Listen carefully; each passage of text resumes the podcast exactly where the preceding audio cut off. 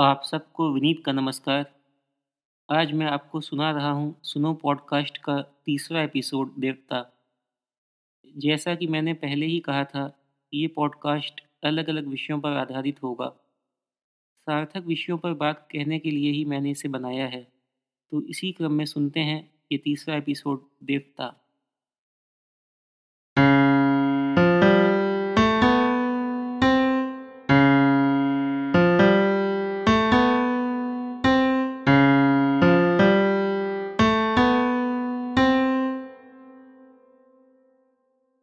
घास के मैदान या बुग्याल ढलानों पर देवदार के पेड़ चरती भेड़ें, साथ ही कलकल बहती निर्मल धारा, कुछ ऊंचाई पर बने सीढ़ी नुमा खेत, उन्हें जोतते छोटे पहाड़ी बैल और इन सबको निहार रही थीं बर्फ़ से ढकी हिमालय की दिव्य और रहस्यमयी चोटियाँ, जो एक तरह से इस दिव्य क्षेत्र की अभिभावक भी थीं।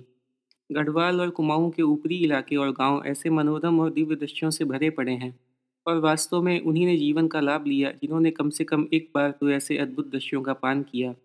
साफ़ नीला आकाश, सुगंधित वायु, महकते फूल, जड़ी बूटियाँ, देवदार से आच्छादित मटकती पगडंडियाँ और और वे रात को धरती पर उतरते असंख्य चमकीले तारे, जिन्हें हम बचपन में गिना करते थे। साफ़ दिखती आकाश गंगा और हाँ वो अकल्पनीय शांति। आज फिर ये आवारा मन वापस अपनी दुनिया पहुँच गया था।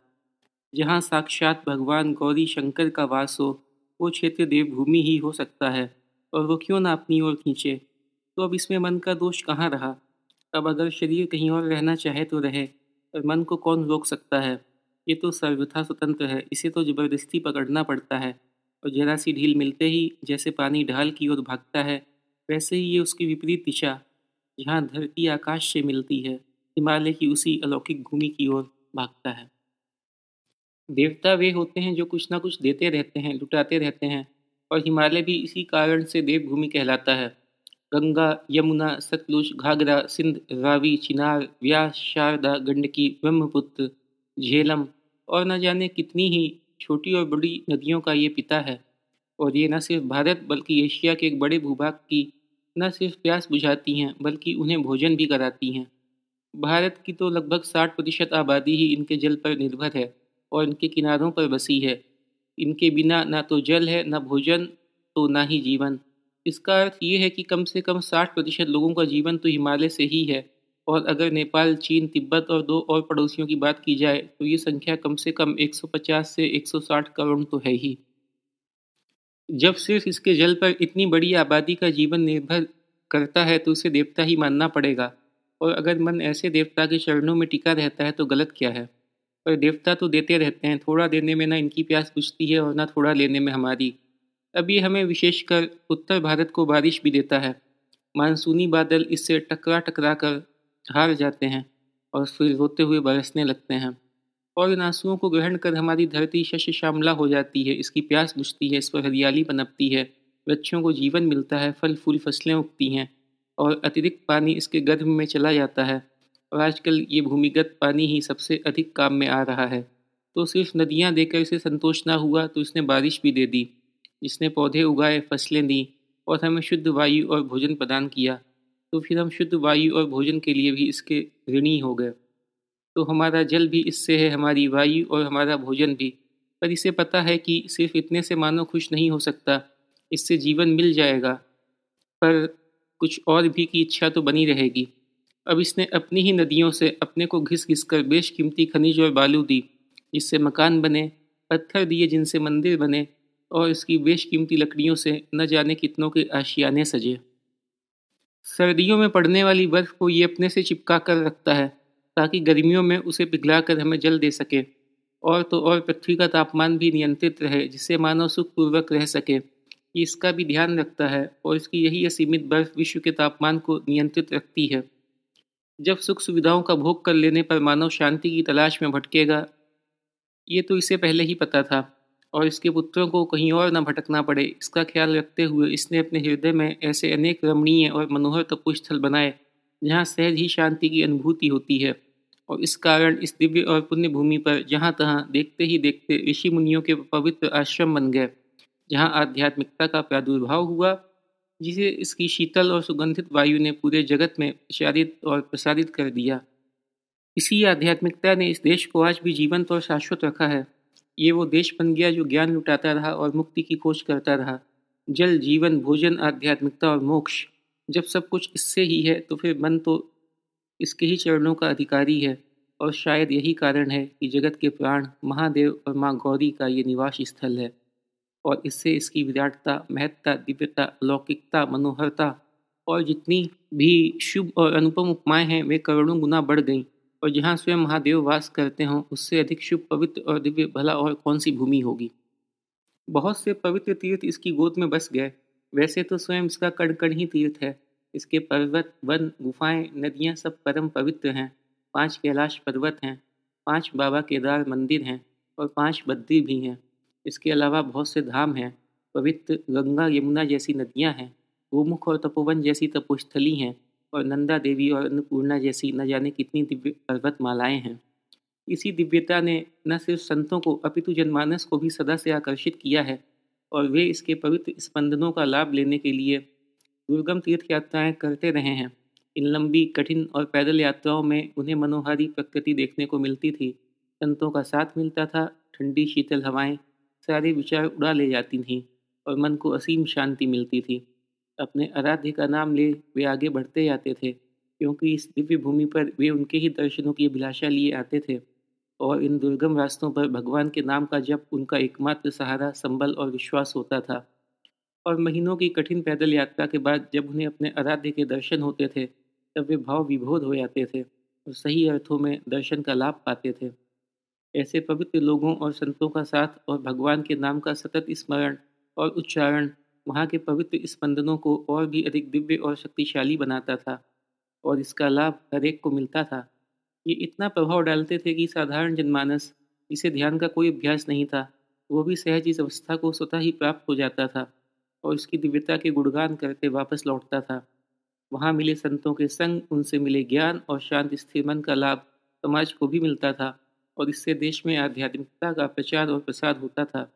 जिससे देश के लोगों में सरलता, संतोष, सौहार्द, भक्ति और कर्मठता की भावना का विकास होता था। और ये ऐसे गुण थे जिन्होंने इस धरा को सबसे अलग और सबसे धन्य बनाया। लोग जब तब पवन में विश्वास करते थे, इससे वातावरण शुद्ध बना रहता था। पेड़ों की पूजा करते थे, जिससे वन संपदा सुरक्षित थी। और तो और जानवरों तक का सम्मान करते थे और उनकी महत्ता जानते थे, जिससे प्रकृति संतुलन में रहती थी। इन सब बातों से लोगों में संयम आता था, भक्ति का विकास होता था और वे छल, प्रपंच, लालच इत्यादि बुराइयों से दूर रहते थे। इन सब कारणों से सब शांति और खुशहाली देखी जा सकती थी, जहाँ सभ्यता, संस्कृति और समृद्धि अपने चरम उत्कर्ष पर पहुँची। और पूर्व से पश्चिम तक फैली उत्तर दिशा में स्थित हिमालय की पर्वतमालाएँ और चोटियाँ अपने पुत्रों की इस आध्यात्मिक और लौकिक उन्नति देखकर आनंद से भर जाती थीं। लोग भी कृपा मानते थे, आखिर ये सब उन्हीं से तो थी? मानव को कोई रोग न परेशान करे, इसके लिए इसने अनेकों दिव्य औषधियाँ और जड़ी बूटियाँ भी प्रदान करी। इनमें से बहुत सारी आयुर्वेद का मूल हैं। इस धरा पर रहने वालों को उत्तर से चलने वाली बेहद ठंडी हवाएँ, जो तिब्बती पठार को झकझोरे रहती हैं, वे न परेशान करें, इसके लिए इसने अपने आप को बेहद ऊँचा उठा लिया और उन तूफ़ानी हवाओं को आज भी अपने सीने पर झेल रहा है। जब कहीं सभ्यता, संस्कृति और समृद्धि चरम पर पहुँचती है तो वो पूरी दुनिया को आकर्षित करती है और ऐसा ही भारत के साथ हुआ। पाँचवीं शताब्दी से ही इस भूमि ने विदेशियों के आक्रमण से है उनका सामना किया, और जैसे जैसे समय बढ़ा, ये बढ़ते ही चले गए। लोग यहाँ आने को इतने ललायित थे कि उन्हें जो मार्ग मिला, जल या थल, उससे पहुँचे। जो आसपास थे, वे थल मार्ग से पहुँचे, जो दूर थे, वे खोजते जल मार्ग से पहुँचे, और एक महानुभाव तो भारत ढूंढते अमेरिका पहुँच गया। अच्छे लोग सबको अच्छा समझते हैं और बुरे सबको बुरा। इसका बहुत बड़ा नुकसान इस देश ने उठाया। इसकी आत्मा ने बहुत कष्ट सहे। पर इसकी आध्यात्मिकता ही थी कि लोग एक डोर से बंधे रहे और इसे जीवंत रखा। आध्यात्मिकता का उद्भव, प्रचार, प्रसार सब तो हिमालय से ही हुआ है। अतः इस देश को लगातार जीवंत रखने और इसकी सभ्यता अक्षुण्य रखने में इसका सर्वोपरि योगदान है। इतना भी देने से इसका पेट नहीं भरा, जब स्वतंत्र भारत ने ऊर्जा चाहिए और उसकी नदियाँ रोक कर उन पर बाँध बना दिए। विस्फोट कर इसे बड़ी चोट पहुंचाई और बड़ा कष्ट दिया। तब गलत होने पर भी इसने उनका बनना भी स्वीकार किया और देश को ऊर्जा भी दी। ऊर्जा मिली, उन्नति के साधन बढ़े तो लोगों की सतही श्रद्धा भी बढ़ी, भगवान के दर्शनों की लालसा भी बढ़ी। पर जीवन खतरे में डालकर और कष्ट सहकर कौन उनके दर्शनों को जाए? इतना विश्वास और इतना समय लोगों के पास नहीं है, पर देवता लोगों का कष्ट समझते हैं। और इसने अपने सीने पर विस्फोट सह सह कर सड़कें बनने दी, जिनसे लोगों को सुविधा हुई। आवागमन के साधन बढ़े और लोग भी। पर इससे यहाँ रह रहे तपस्वियों को ज़रूर बड़ी हानि हुई, उनकी शांति भंग हुई और उन्हें वे सुखद स्थल छोड़ दूर निर्जन और दुर्गम स्थलों पर जाना पड़ा। इससे यहाँ के आध्यात्मिक वातावरण को भी बहुत हानि पहुँची, क्योंकि साधना के भी चरण होते हैं और हर साधक के लिए एकदम से ऐसे दूर और दुष्कर स्थलों पर जाना संभव नहीं। पर देवता तो देता ही रहता है। आज भी यहाँ इन स्पंदनों की कमी नहीं है, पर इन्हें ग्रहण कर जन जन में पहुँचाने वाले साधकों की कमी अवश्य हो गई। और इससे देश की बहुत बड़ी हानि हुई। देव तो देते रहते हैं और मानव लेने में कहाँ पीछे रहता है? चाहे वो सामने वाले का सब कुछ ही क्यों ना छीन ले। और मानव ने इसके वन उजाड़ इसकी हरियाली छीन ली, नदियाँ रोक ली, विस्फोट कर इसे बहुत कमज़ोर कर दिया, इसकी सुंदरता छीन ली, जड़ी बूटियाँ छीन ली, वातावरण गर्म कर इससे लिपटी इसकी बर्फ़ छीन ली और सबसे बढ़कर इससे प्यारे आध्यात्मिक साधक छीन कर इसके आध्यात्मिक वातावरण पर प्रहार किया। या कहें, इसकी आत्मा पर बड़ा प्रहार कर दिया। पर यह न जाना, इसकी आत्मा तो भारत की ही आत्मा है तो नुकसान किसका किया? और ये सब क्या इसने अपने लिए सहज रखे थे? ये सब हमारे लिए ही थे, और हमारी ज़रूरत के हिसाब से ये हमको उपलब्ध कराता रहता था। और हमने इन स्वयं सहज मिलने वाली प्राकृतिक चीज़ों को एकदम से ही छीन लिया, और अब हुआ क्या? बिजली मिली, खूब मिली, बाँध बने, पर नदियाँ सूख गईं। आज हर दो राज्य आपस में पानी के लिए लड़ रहे हैं, पर ये है कहाँ? फल पककर स्वयं गिर रहा था, पर हमने कलियाँ ही तोड़ लीं। तो फल की आशा नितान मूर्खता ही है। वन काटे, खूब काटे, खूब बहुमूल्य लकड़ियाँ बेची। वहाँ सड़कें बनी, नए शहर बसे। अब तापमान बढ़ने पर दुखी हैं। हिमालय की बर्फ़ समय से पहले पिघल जाती है, जिससे बाद में नदियों में जल कम हो जाता है, और रही सही कसर बाँध इसे रोक कर पूरी कर लेते हैं। गंगा जैसी विशाल नदियाँ भी गर्मियों में बेहद संक्रिय धारा सी हो जाती हैं। और इनके बेड का सत्तर से अस्सी प्रतिशत हिस्सा सूखा ही रहता है। पर यह देवता अब भी दे रहा है और बीच बीच में हमें अपने क्रियाकलापों के लिए सावधान भी कर रहा है। क्या इसका विनाश कर हमने स्वयं अपना विनाश नहीं कर लिया? जब जल, भोजन, जीवन सब इससे ही है तो फिर तो कर लिया। तंत्र बहने वाली नदियों को बंधन रास नहीं आते। इनसे छेड़छाड़ प्रकृति से छेड़छाड़ है और इसकी परिणति एक और भी तरह से होती है। बांधों से बड़े जलाशय बनते हैं, जहाँ बड़ी मात्रा में पानी वाष्पीकृत होता है और यही जल वाष्प बारिश में बादलों से मिलकर विस्फोट करती है, जिससे पहाड़ों में बादल फटने की घटनाओं में बड़ी तेज़ी आई है और बड़ी हानि होने लगी है।